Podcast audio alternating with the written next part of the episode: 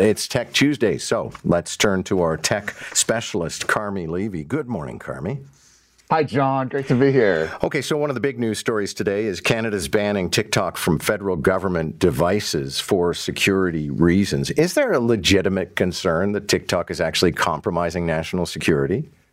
Well, I think there's uh, if there isn't fire, there's definitely smoke, John. We know that this app is a very aggressive collector of data compared to other social media apps on your phone, like say Facebook or Instagram or Twitter. Uh, it pulls a lot more information off of your phone, and then it sends it not to an American server and somewhere in California, you know, we don't like Mark Zuckerberg, but at least we know he's American. In this case, it's potentially going to China. The company den- is is owned by a company called ByteDance, Chinese-owned company. Uh, they deny that that's the issue. They say that the data is stored in the U.S. or Singapore, but we've seen evidence, uh, repeated evidence, that employees in China have a backdoor to the data and that they have accessed it numerous times. And we also know that Chinese companies have a deal with the Chinese uh, uh, uh Communist Party to share information when requested. So it's all very hush hush. It's all very sort of dark, shadowy, questionable. Uh, and I certainly would not put it past this company, knowing full well how all Chinese tech companies operate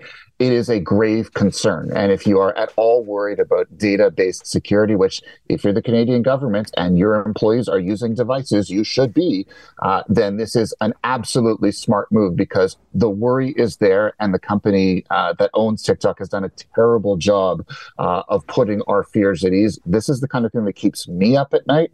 And quite frankly, this move is long overdue. Well, and you know, even setting aside TikTok, one wonders why, if you have a business provided phone, that you would need to be on social media at all. I mean, if you want to be on Facebook, Twitter, Instagram, on and on and on, TikTok, then get your own phone.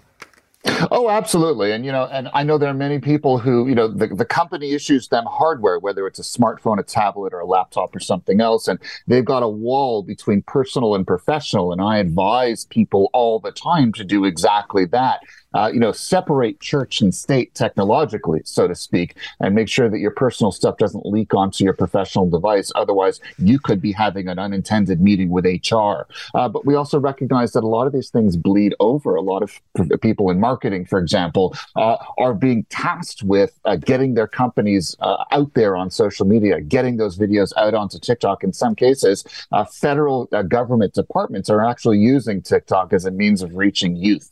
so it's kind of hard to sort of separate the two out. And, you know, if this goes any further and if ultimately TikTok goes even darker in Canada, uh, we're going to have to have a national discussion over, you know, how we use social media to, to brand ourselves and get services into the hands of Canadians and whether in fact it is indeed safe for us to do so.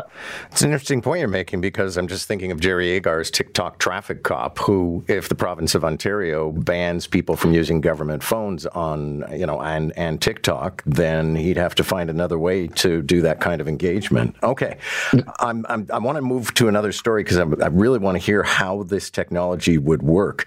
But the idea is it's a new mechanism by which you would be able to eliminate say you had posed a compromising picture as a teenager online, you'd be able to track it down and delete it?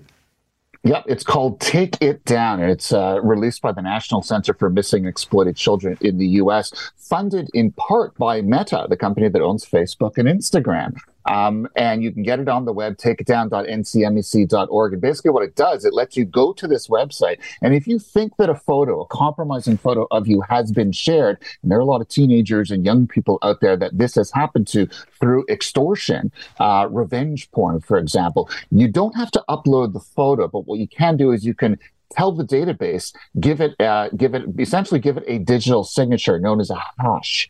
Uh, and then that digital signature goes into a database, which other companies like Facebook and Instagram, um, and uh, and even uh, Pornhub, the, uh, the, the, the the porn site, they can then uh, match their content against this database. And if someone tries to share a photo that is of compromising of you, that it matches that hash, they will take it down. It essentially puts signatures on photos and it allows platforms to recognize them and take them down. So just because it's out there doesn't necessarily mean that you are out of luck. There is a tool now that allows you to have that image go dark. Okay, this is actually a clip from The Big Bang Theory because apparently they pioneered this in fiction and now it's becoming real. The idea of an actual device that would allow you to kiss over the internet. I don't know about this, Howard. What? You're having trouble with the long distance lovemaking? This is your answer. There are two interfaces that simulate a human mouth. You have one, Priya has one in India. When you move your lips and tongue on yours, it transmits exactly what you're doing to hers. See? Internet kissing. Almost really get your tongue in there to activate the motion sensor. like this? Close. Really French it. All right. I, I mean, Carmi, I'm wincing just listening to this, and this device is becoming real. $41 US. Uh, you can buy it on uh, Taobao, which is China, basically China's Amazon, their largest online shopping site.